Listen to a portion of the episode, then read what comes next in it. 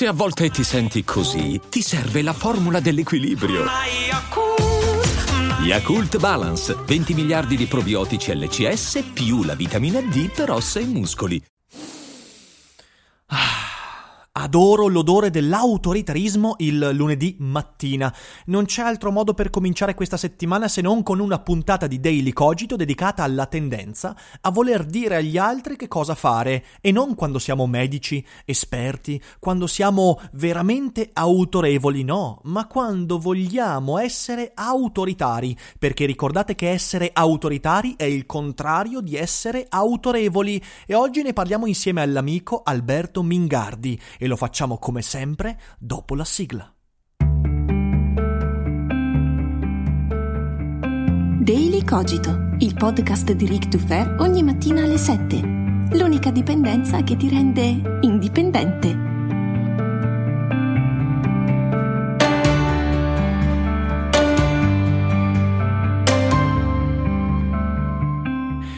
Ciao a tutti e bentornati anche quest'oggi qui su Daily Cogito e buon inizio di settimana a tutti. Io sono sempre Rick e quest'oggi sono in compagnia di un amico eh, con cui chiacchiereremo, ovvero, come già detto nell'inizio, eh, Alberto Mingardi. Ciao Alberto, come stai?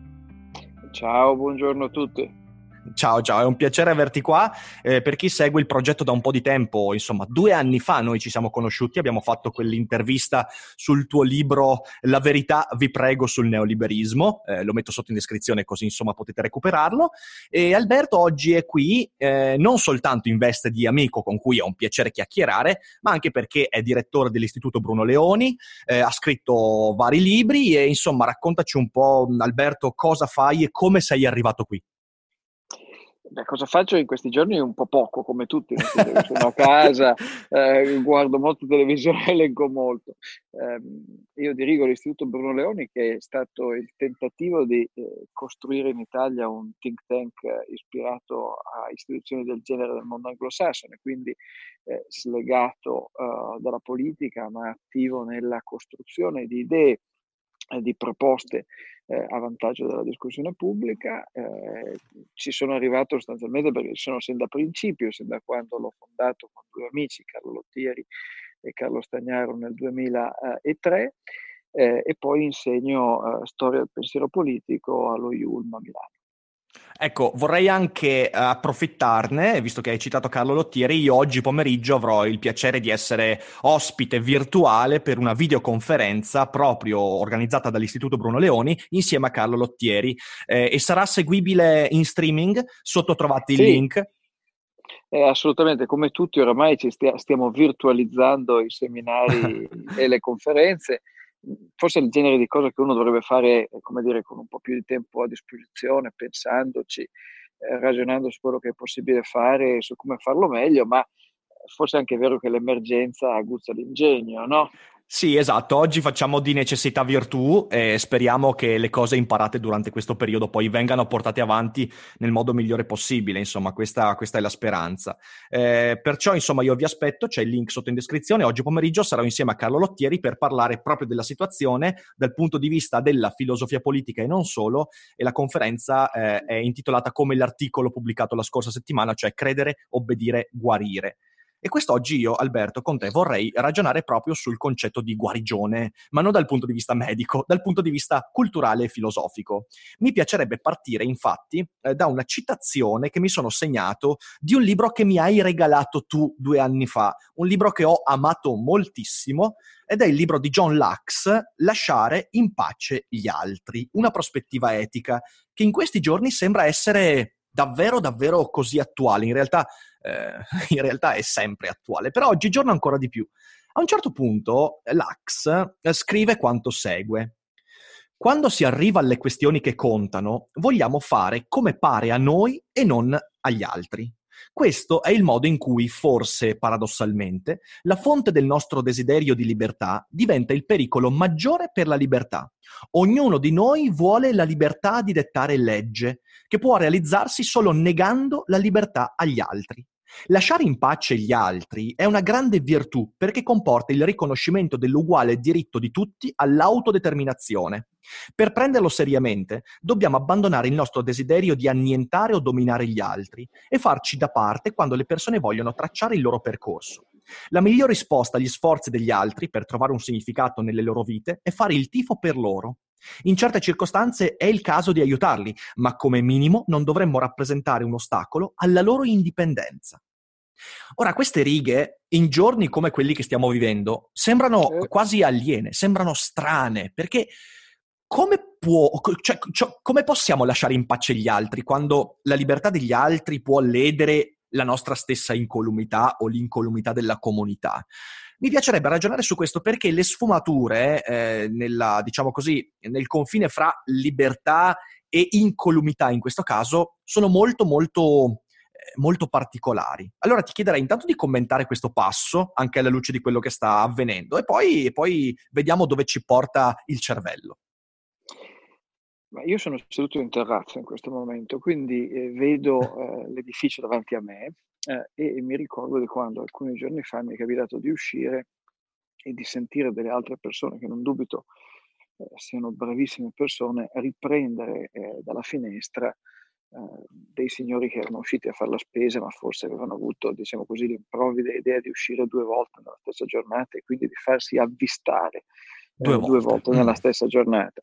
Dannazione. Oppure penso, dannazione. Oppure penso a quello che ha fatto il nostro, il nostro sindaco Beppe Sala qua a Milano, che eh, subito prima insomma, che diventasse, eh, che venisse messo all'indice la possibilità di andare a correre eh, per qualche chilometro in mattinata o nel pomeriggio, insomma per tenersi un po' in forma, magari far funzionare anche i neuroni, ha fatto una sua diretta uh, dicendo, beh, voi state a casa, cari runner, perché quelli che sono chiusi in casa non possono sopportare di vedervi fuori, il che eh, era, se vuoi, terribile, ma spiegava esattamente la ragione per la proibizione della corsa di lì a pochi giorni. No? Allora direi due cose. Da una parte ci sono situazioni di emergenza nelle quali eh, non a caso l'emergenza cambia eh, i comportamenti e detta eh, diciamo così, soluzioni e accorgimenti che devono essere temporanei perché sono necessari eh, in quella fase lì. Probabilmente eh, era effettivamente necessario, è effettivamente necessario stare in casa per un periodo di lockdown e quant'altro. Ma poi purtroppo avviene eh, quello che sappiamo accade sin da sempre eh, nelle folle, insomma l'ha, l'ha scritto Manzone come lui e tanti altri, cioè a un certo punto in questa folla di persone segregate ma continuamente connesse eh, che noi siamo, Uh, si avanzano delle idee basate su sentimenti di fastidio, di intolleranza per il modo in cui vivono, uh, vivono gli altri. Guarda che la cosa che dice l'Ax è, è, è, verissima e la sappiamo con un minimo di introspezione. Tutti noi quando siamo alla guida uh, ci arrabbiamo con quello che è due macchine più avanti o una macchina al lato della nostra perché non guida come vorremmo che guidasse. Uh, tutti noi ce la prendiamo col modo in cui il cameriere al ristorante ci porta la cena oppure vediamo uno che non per strada fa una strada eh, che non è quella che avremmo voluto fare noi e eh, ci eh, arrabbiamo certo. con lui quando ci fa da tassista eh, o da autista. Cioè, tutti noi tendiamo sempre eh, a pensare di sapere cosa è meglio per il nostro prossimo. E nonostante magari quando ragioniamo sul nostro di bene possiamo correggerci, attendere gli eventi, ragionare con un po' di calma, eh, quando ragioniamo sugli altri invece siamo, come dire, molto inclini eh, a sbottare perché fa così e non fa così. Eh, non a caso Lax è uno studioso dello stoicismo, cioè certo. è una sorta di, di, di, violenza quotidiana quella che dobbiamo farci per eh, imparare a rispettare il modo in cui gli altri vivono la loro vita e per ricordare a noi stessi che dopo tutto, per quanto a noi sembra sempre di sapere tutto, sembra di sapere cos'è meglio per tutti, il giudice migliore di cosa è meglio per lui o per lei è quest'altra persona. È un esercizio eh, rispettare la libertà degli altri, questo mi sembra il messaggio cruciale di quel passo di, di Lax, è un esercizio difficile.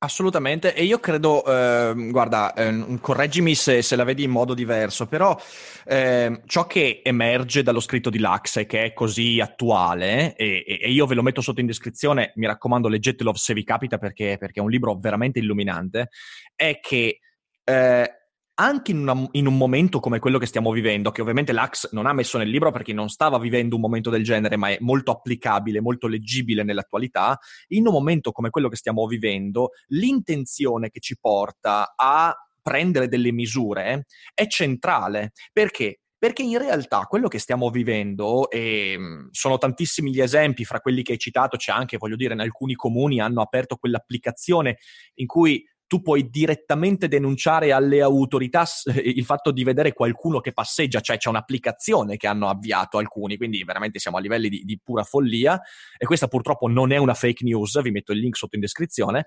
Non e non è solo italiano, eh? non voglio, e non è solo italiano. Ci sono più denunce che in Italia, per esempio. Assolutamente, assolutamente, è verissimo, è verissimo. E quindi dicevo, eh, per quanto siano necessarie e, e, e comprensibili delle misure, le intenzioni che ci portano ad aderire a quelle misure sono fondamentali perché se tu aderisci a quelle misure, perché quelle misure in qualche modo confermano l'idea che tu hai del mondo e dell'essere umano, tu utilizzerai quelle misure proprio per sopprimere la diversità eh, di quello che poi è il comportamento e il pensiero altrui e questo avviene sempre, sempre e comunque. Eh, d'altra parte, se tu invece aderisci a quelle misure sapendo che quelle misure sono temporanee, sai che nel momento in cui queste necessità verranno meno, tu tornerai a guardare alla diversità alla, eh, all'esistenza di visioni del mondo contraddittorie rispetto alla tua senza nessun problema. Ecco, chi invece oggi vive queste misure come un qualcosa che conferma la loro necessità di, ve- di veder sopprimere la differenza nel mondo, eh, sta di fatto dicendo in qualche modo che quelle misure non sono temporanee, sarebbe meglio vederle estendere. Questo è secondo me il germe che stiamo vivendo oggigiorno. Aprendo Twitter si vedono continuamente tweet di persone, signori nessuno, che dicono ah, abbiamo fatto questo adesso in periodo di, ehm, di, di, di diciamo così, di, chiusura, di emergenza, speriamo queste cose continuino una, eh, una, su tutte, la chiusura degli esercizi commerciali eh, che era il sabato e la domenica fino a un paio di settimane fa. Ho letto un sacco di tweet di persone che dicevano, ah, è una norma di civiltà, speriamo la mantengano anche dopo la, il lockdown. Ecco, questo atteggiamento per me è veramente terrificante perché denota un aspetto, ovvero eh, che la malattia di cui l'Italia è affetta non è il coronavirus. Il coronavirus è stato la causa scatenante di un qualcosa che nutriamo da molto più tempo in modo molto più radicale, cioè la necessità di veder fare agli altri quello che secondo noi è giusto, quello che conferma la nostra visione del mondo. E questo è terrificante. Sì, è un fenomeno in realtà eh, non nuovo neanche questo. Pensiamo eh, al secondo dopoguerra e a due paesi, cioè l'Italia e l'Inghilterra. Eh, come è noto, uno dei grandi misteri del dopoguerra è che sostanzialmente, se uno pensa come vanno le cose nel corso di 10-15 anni, l'impressione che hanno tutti è che la guerra era meglio perderla, perché paesi come la Germania, come l'Italia, come il Giappone hanno fenomeno eh, straordinario, riescono a crescere, l'Italia diventa uh, in men che non si dica un paese eh, industriale, per esempio la Germania eh, occidentale eh, ovviamente vive una fase di straordinario boom economico, mentre invece l'Inghilterra è in una situazione economicamente veramente eh, terribile. Perché? Eh, ci sono tante ragioni, ma una ragione cruciale è che c'è anche un film di Ken Loach, tra l'altro, che racconta esattamente questa cosa, che gli inglesi, finita la guerra, pensano quello che dicevi tu prima, cioè noi abbiamo organizzato l'economia in tempo di guerra, abbiamo organizzato la società perché persegua Uh, alcuni fini, scusate, purtroppo sono uh, le ambulanze, questa eh, è, sì, sì. è, la sinfonia di questi giorni. Purtroppo è la sinfonia, esatto, è una cosa, esatto. cosa molto triste, ma um, eh, siccome siamo stati in grado di organizzare la società e l'economia in tempo di guerra, continueremo a farlo in tempo di pace. Quindi manteniamo, diciamo così, quell'apparato di pianificazione, di controllo, di direzione pubblica dell'economia anche uh, in tempo uh, di pace. Altri paesi invece, come il nostro in quella situazione, eh, come l'Italia del secondo dopoguerra, siccome avevano visto il fallimento dell'impresa bellica del loro paese, la sconfitta ovviamente, ma avevano anche visto il fallimento uh, di un modello politico ed economico fortemente centralistico, autoritario, dirigista, mm-hmm. scelgono un'altra strada ed è lì che gettano le basi di questo uh, sviluppo uh, straordinario. Allora, anche in questa situazione di emergenza, in realtà, per esempio, il fatto che esistano risposte differenziate allo stesso problema, il fatto che non proprio tutti i paesi facciano la stessa cosa, il fatto che ci sia una regione come il Veneto che si comporta in un modo diverso da una regione come l'Emilia o una regione come la Lombardia, secondo me è una straordinaria ricchezza, proprio perché, come dovremmo avere capito, ci sono tantissime cose che noi ignoravamo e seguitiamo a ignorare eh, di questa malattia. Eh, certo. L'idea che è invalsa nell'opinione pubblica è la solita, è quella di sempre, no? Bisogna centralizzare perché c'è qualcuno che ha le risposte giuste e avendo le risposte giuste le applicherà eh, in maniera uniforme a tutto il paese.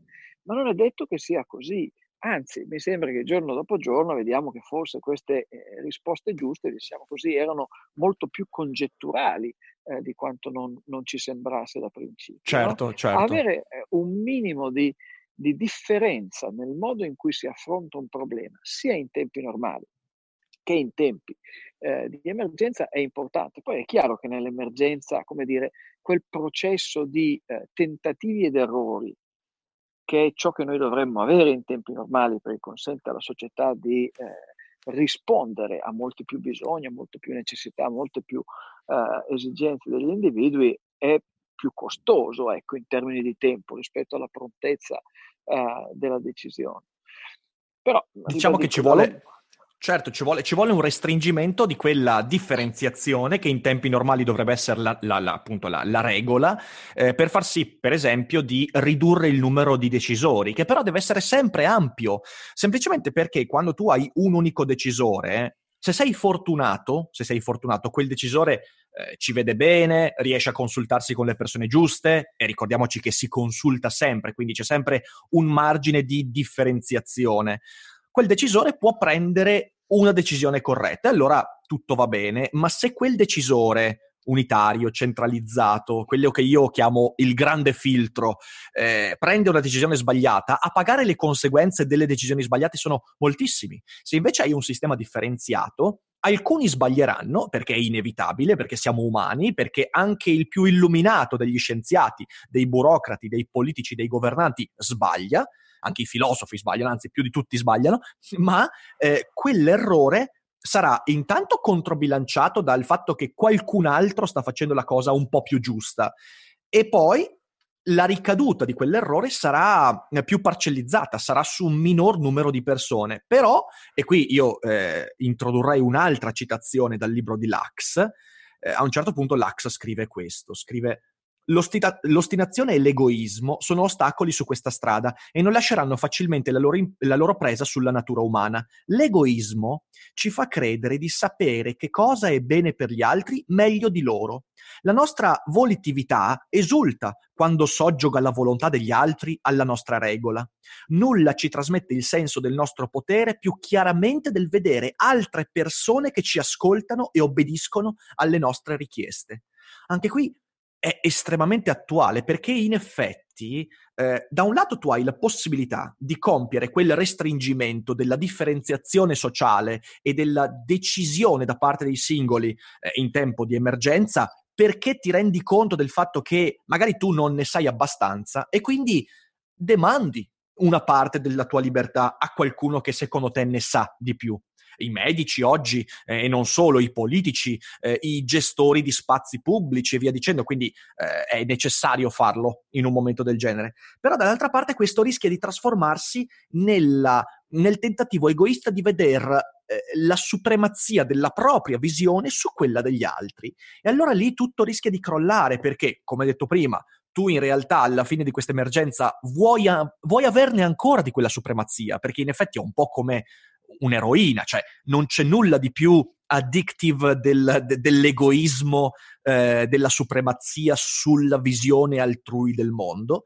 E in secondo luogo rischia di compiere dei danni devastanti proprio perché se quelli a cui hai demandato eh, la tua libertà che in questo caso sono pochissimi perché tu non vuoi vedere la diversità nel mondo, soprattutto quando ti senti in pericolo, se quelli a cui hai demandato la tua libertà sbagliano, non sarai soltanto tu a pagarne le conseguenze, ma anche quelli che magari avrebbero intrapreso strade diverse. Ed è questa la cosa di cui dobbiamo renderci conto in questo momento. Il coronavirus ha fatto emergere questa, questa nostra tendenza e questa nostra tendenza, se siamo fortunati, eh, avrà demandato la libertà a persone ragionevoli che fanno le cose per bene. Eh, in un, una buona parte dei casi non mi sembra sia così in questo periodo, altrimenti rischia di far pagare le conseguenze anche a chi magari avrebbe preso strade alternative.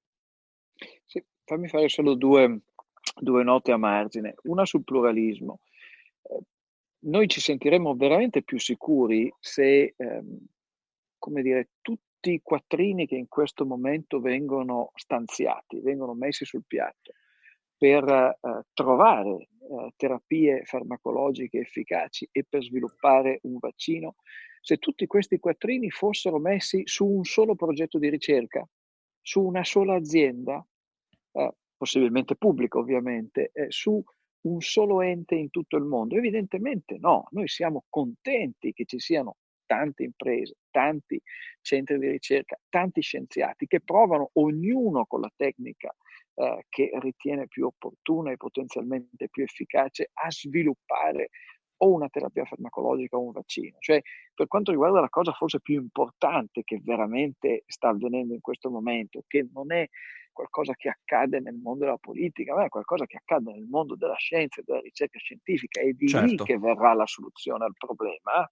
ok? Non da una banca centrale, non da un ministero dell'economia. Eh, lì noi lo vogliamo il pluralismo, noi vogliamo il pluralismo, eh sì. vogliamo la concorrenza, vogliamo che ci siano più idee possibili sul tavolo perché la compresenza di più posizioni è la migliore garanzia del nostro interesse di lungo periodo. E rispetto a questa idea del, dell'agire e del costringere altre persone, precisiamo una cosa, coloro che traggono, come dire, grande utilità sul piano eh, psicologico eh, da questa situazione, che sono contenti, che fanno il tifo per eh, continue restrizioni alla libertà delle persone, non sono coloro che ne traggono un beneficio diretto. Eh?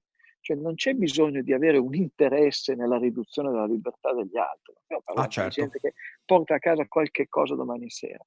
Eh, è una forma, diciamo così, di eh, adesione eh, a qualche cosa che sempre si cerca in una situazione difficile, cioè trovare qualcuno che finalmente agisce, che finalmente fa qualche cosa. La politica ovunque nel mondo ha sempre un pregiudizio favorevole all'azione, l'azione immediata, l'azione eh, diciamo così, anche una retorica, con parole molto eh, risolute, eh, molto forti, perché finalmente c'è qualcuno che fa qualcosa, no?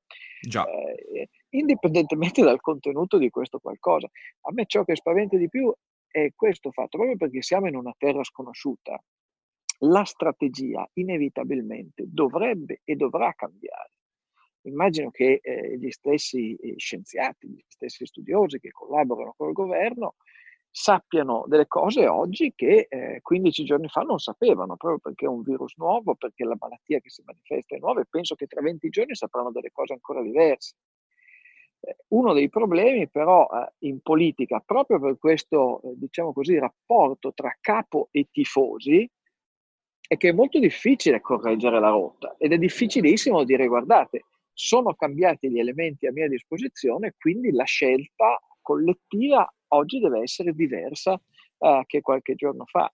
Uno dei problemi, credo, più grossi che abbiamo in prospettiva è che semplicemente si stia uh, in una direzione perché? perché l'abbiamo presa, perché abbiamo costruito consenso attorno a quella direzione lì. Guardate, io credo che non abbiamo mai visto negli anni scorsi un consenso così elevato per le persone al governo. Eh? Assolutamente mai. in Italia, sopra Sono il 50% d'accordo. in Inghilterra, Trump, che è un personaggio, come dire, ha i suoi problemi di comunicazione con metà dell'America, come ce l'aveva Berlusconi in Italia, ma ha avuto un indice di gradimento tanto elevato.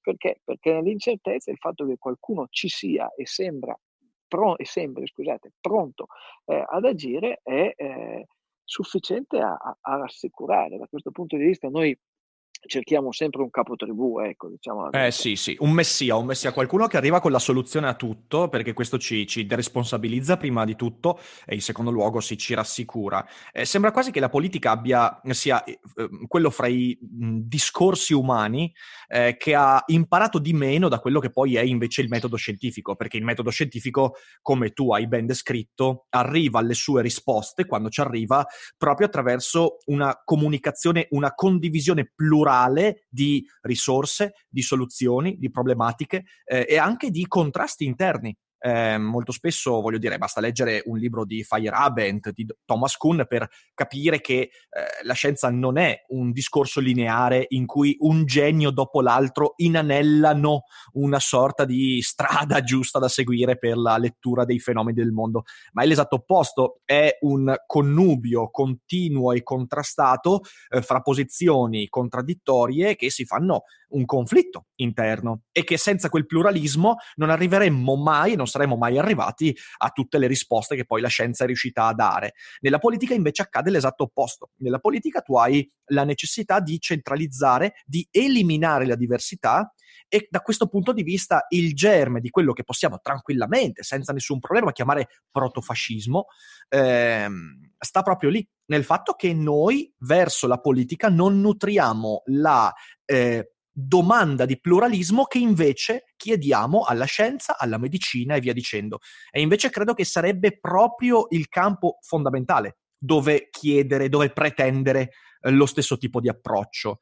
Eh, certamente è molto complicato perché, perché eh, nella politica, a differenza che nella scienza, o meglio, meno direttamente, entrano in gioco eh, dei sentimenti primordiali, la paura, eh, noi nella politica riversiamo immediatamente la paura di veder cambiare il mondo ehm, perché, perché, eh, perché ciò che gestisce la politica è estremamente complesso ed è la nostra vita, la nostra quotidianità. Quindi riversando questo tipo di eh, aspettative, soprattutto negative e, impregnate di angoscia, noi dalla politica chiediamo risposte immediate e quindi noi abbiamo sempre bisogno del ducetto.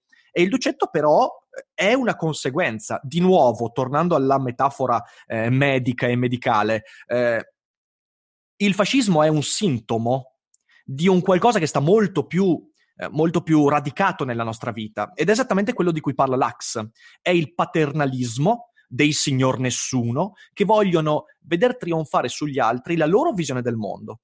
E questa cosa però il signor nessuno si dimentica che danneggia anche lui e forse, potremmo dire, non so, io lancio questa, questa, questa provocazione, forse per il signor nessuno ehm, è molto meglio venir danneggiato vedendo trionfare la propria visione del mondo da un punto di vista irrazionale e folle, che non vedersi contraddetto nella propria visione, ma condividendo un beneficio con gli altri. Io credo che tu stia facendo, eh, diciamo così, un'operazione simpatia nei confronti del signor Nessuno chiamando la visione del mondo. Cioè, molto spesso sono eh, istinti, eh, molto spesso sono cose delle quali francamente non sappiamo nulla. ah sì, sì, assolutamente. Sono in, intuizioni molto vaghe. Lo sai che io sono un po' ottimista, vero? Lo sai che io sono un po' ottimista, no? infatti uno dei problemi, secondo me, che, come dire, rinforza, rafforza tutto questo fenomeno eh, per stare sulle colpe eh, non dei singoli individui, non delle persone comuni, ma invece delle classi dirigenti. Eh, è il fatto che eh, c'è una forma di, come dire, quasi eh, profilassi contro questo eh, protofascismo ed è l'argomentare, cioè pensare che le scelte politiche, le scelte collettive di un tipo o di un altro, fatte dal governo, dovrebbero essere perlomeno argomentate. E il mestiere dell'opposizione dovrebbe essere precisamente quello. Alla fine no? l'opposizione è la cosa più inutile che c'è, noi paghiamo lo stipendio a dei parlamentari che sanno che ogni volta che votano il governo li può battere perché lui ha i numeri e loro non ce li hanno. Se noi gli paghiamo lo stipendio è perché dovrebbero costringere chi sta al governo ad argomentare le sue decisioni. Ora, quando ti trovi, come nel nostro paese oggi, ad avere un'opposizione che è talmente, eh, diciamo così, non solo presa dal virus del protofascismo, ma convintissima che sia nel suo interesse coltivarlo e certo. diffonderlo certo. il più possibile, hai un'opposizione che innanzi a qualsiasi cosa che fa il governo dice fatene di più. Spendere dei soldi, spendetene di più. Dobbiamo chiudere le persone in casa, ma chiudiamole di più, chiudiamone una in cucina e una in salotto, così non si possono incontrare, eccetera.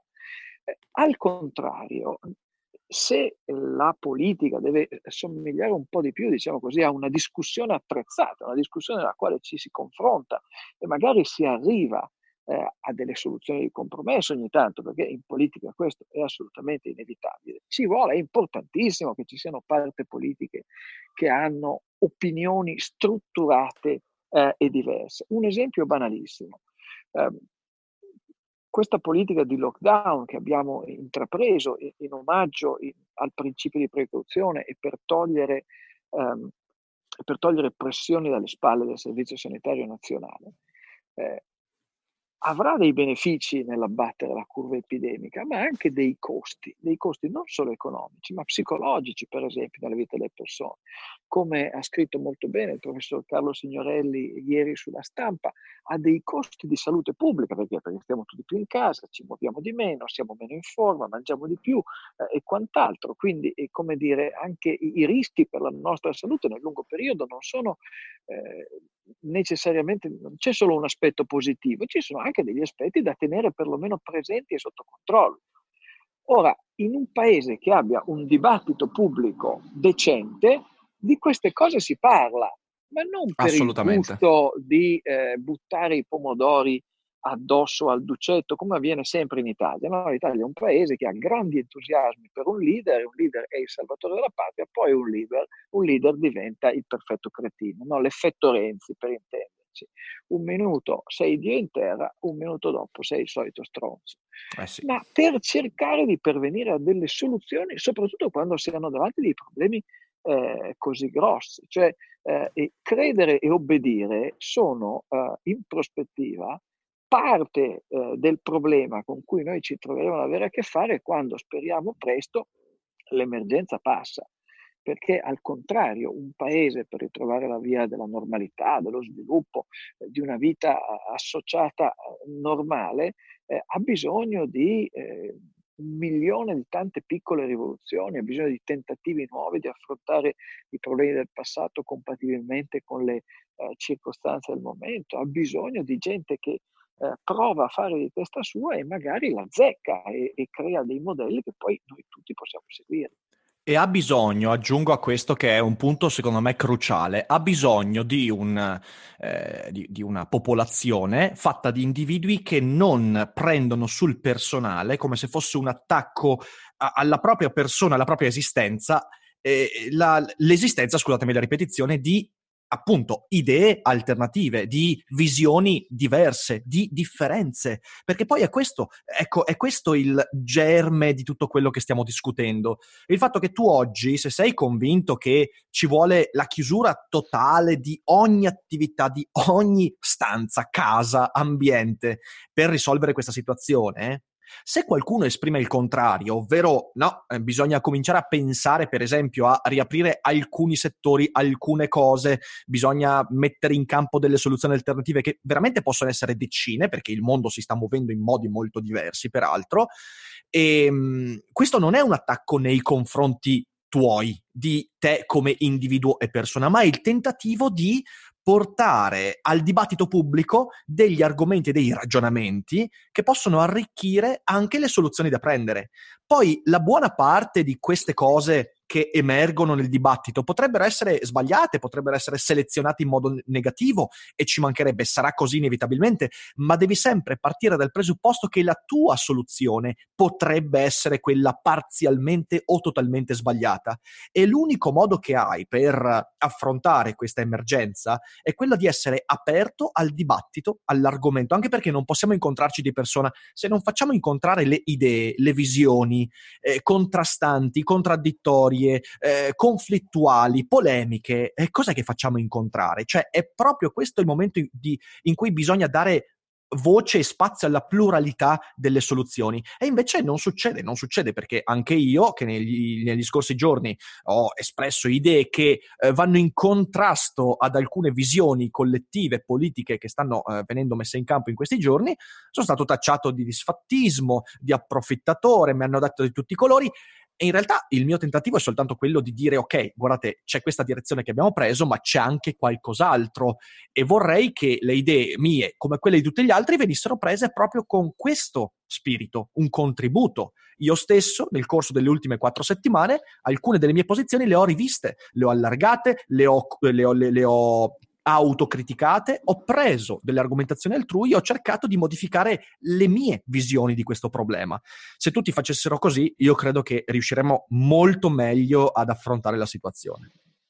È difficilissimo, eh? diciamo la verità, a noi tutti piace quando leggiamo un libro, quando leggiamo un giornale, quando apriamo i social, sostanzialmente trovare conferma delle nostre idee precedenti. Questo è umano, insomma, non, non, certo. non, c'è di, eh, non, c'è nulla di, male, però proprio perché eh, la situazione è così nuova, invece secondo me è importante, diciamo così, non necessariamente mettere in discussione i propri valori, ma capire che tutti i valori debbono in qualche maniera essere declinati poi nella realtà e quindi esaminare perlomeno soluzioni di ispirazione anche differenti, sapere che ci sono, essere contenti in qualche modo se vengono portate eh, al tavolo, perché, perché magari si arriva prima a una soluzione che contempera anche esigenze, eh, esigenze molto diverse. Ribadisco, lavorare su se stessi nella direzione che hai indicato tu e poi in tutta la direzione che indica la realtà è una fatica immensa e sappiamo che per tante persone eh, questo non avverrà mai semplicemente perché eh, le persone si avvicinano, ci sono alcune persone che si avvicinano diciamo così alla, all'attività politica per ambizioni speculative, nel senso che gli interessa capire come funziona la scelta collettiva, cosa c'è che va, cosa c'è che non va, perché gli interessano i problemi, perché gli interessa questa cosa strana che è il puzzle della società. Ci sono delle persone che si avvicinano a questo genere di riflessioni perché ne traggono un vantaggio immediato perché vogliono partecipare al processo decisionale, ma eh, per la maggior parte delle persone la politica è qualcosa che si guarda da tifosi a bordo campo. Quindi la cosa di più piacevole è semplicemente dire la mia squadra finalmente ha fatto gol e, e, quegli altri sono tutti dei cornuti. Questo è il beneficio che ne traggono e, e, a suo modo è assolutamente razionale perché la loro capacità, la nostra capacità eh, di influenzare sulla decisione collettiva è minima. Andare a votare una volta ogni X anni poi adesso non andremo a votare no? per le eh, esatto, esatto. anche quello, eh, anche chi, quello. Chi, chissà, per, chissà per quanto tempo. Eh, però certo fa impressione, devo dire, eh, il modo in cui gli animi si eh, infiammano, eh, il modo in cui si rifiuta di, di, di leggere semplicemente punti di vista eh, un po' diversi, ribadisco, in una situazione del tutto inedita. A me ciò che spaventa è che in tutto questo, in ragione di questo furore eh, politico polemico, poi ci sfuggano dei dati di fatto, no? Ehm, per giorni abbiamo, pensa- abbiamo, pensato che in Italia non esistesse più nessuno che fa mascherine, per esempio. Oggi mm-hmm. nelle pagine locali del Corriere della Sera a Milano ci troviamo eh, una storia che riguarda un'azienda di Cormano, quindi c'è proprio eh, a, a, non a due passi, a meno eh, da noi che apprendiamo a fare mascherine da 70 anni, certo faceva mascherine che per la più parte a dicembre servivano ehm, a persone che lavorano nell'edilizia, per esempio, e non nella sanità, ma è da dicembre che avevano avuto le avvisaglie eh, di un cambiamento della domanda e quindi hanno già, come dire, eh, modificato eh, il mix ed è un'azienda che, guarda un po', Uh, si è globalizzata lei, ha stabilimenti in altri paesi, quindi non, diciamo così, ciò che ci è stato raccontato nei giorni scorsi, come abbiamo abbandonato queste produzioni essenziali del tutto uh, e eh, siamo dipendenti dagli altri, sì, per carità, magari non abbiamo uh, decine e decine di aziende che facevano quella roba lì prima della crisi, ma qualcuna c'è, è partita di qui, ha avuto un percorso internazionale di successo, avendo la testa in Italia. Certo. I dati di cui ci abbeveriamo tutti i giorni in questo triste rituale delle 18 abbiamo capito che significano veramente poco. no? Cioè, e, eppure sono quelli che orientano questa continua rincorsa uh, della decisione politica e delle conferenze stampa, Facebook, quello che sono del Presidente del Consiglio.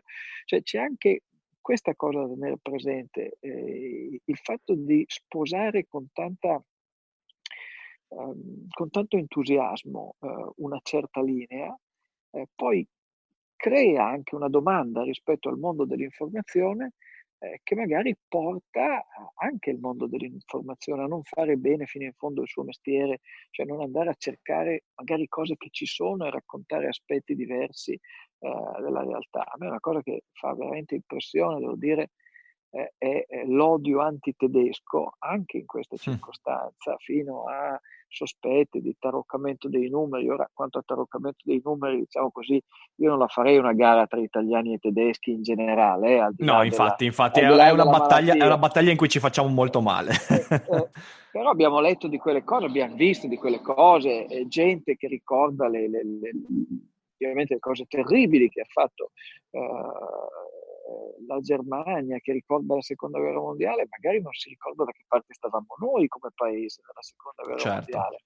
Cioè fa impressione come appunto questa, questo credere, eh, questo credere per voler obbedire eh, in questa circostanza poi possa semplicemente eh, chiudere gli occhi e quindi peggiorare ulteriormente la discussione pubblica e il processo decisionale.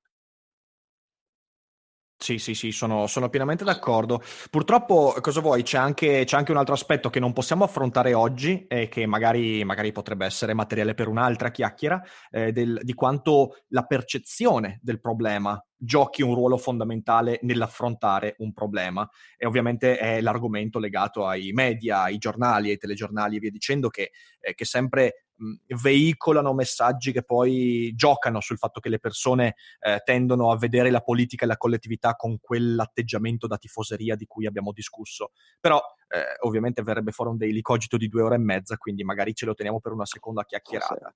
E, ehm... ci fermiamo, esercitiamo come, come ci, ci, invita a fare l'Ax, un, un po' di di autocontrollo. Anche un po' di autocontrollo, esatto, esatto. È sempre, sempre, il dono della sintesi e di voler circoscrivere è anche quello parte integrante del beneficio che si può dare al, al dibattito pubblico. E, ehm, io vi consiglio eh, di leggere il libro di Lax, lo trovate sotto in descrizione, e poi l'ultimo è consiglio anche semplice, sento, è piacevolissimo è da leggere. Piacevolissimo, non... piacevolissimo. Peraltro è edito da IBL, quindi Istituto Bruno Leoni, quindi insomma è, è veramente un'ottima pubblicazione. Eh, prendetelo, leggetelo leggetelo e amatelo, io l'ho amato veramente. E, ehm, l'altro suggerimento è quello di autocontrollarci un po' di più quando incontriamo delle visioni alternative del mondo. Eh, credo che sia un esercizio di, di, autocontrollo e anche di cura di sé. Eh, una persona che ha cura di sé sa ascoltare e valutare le opinioni altrui.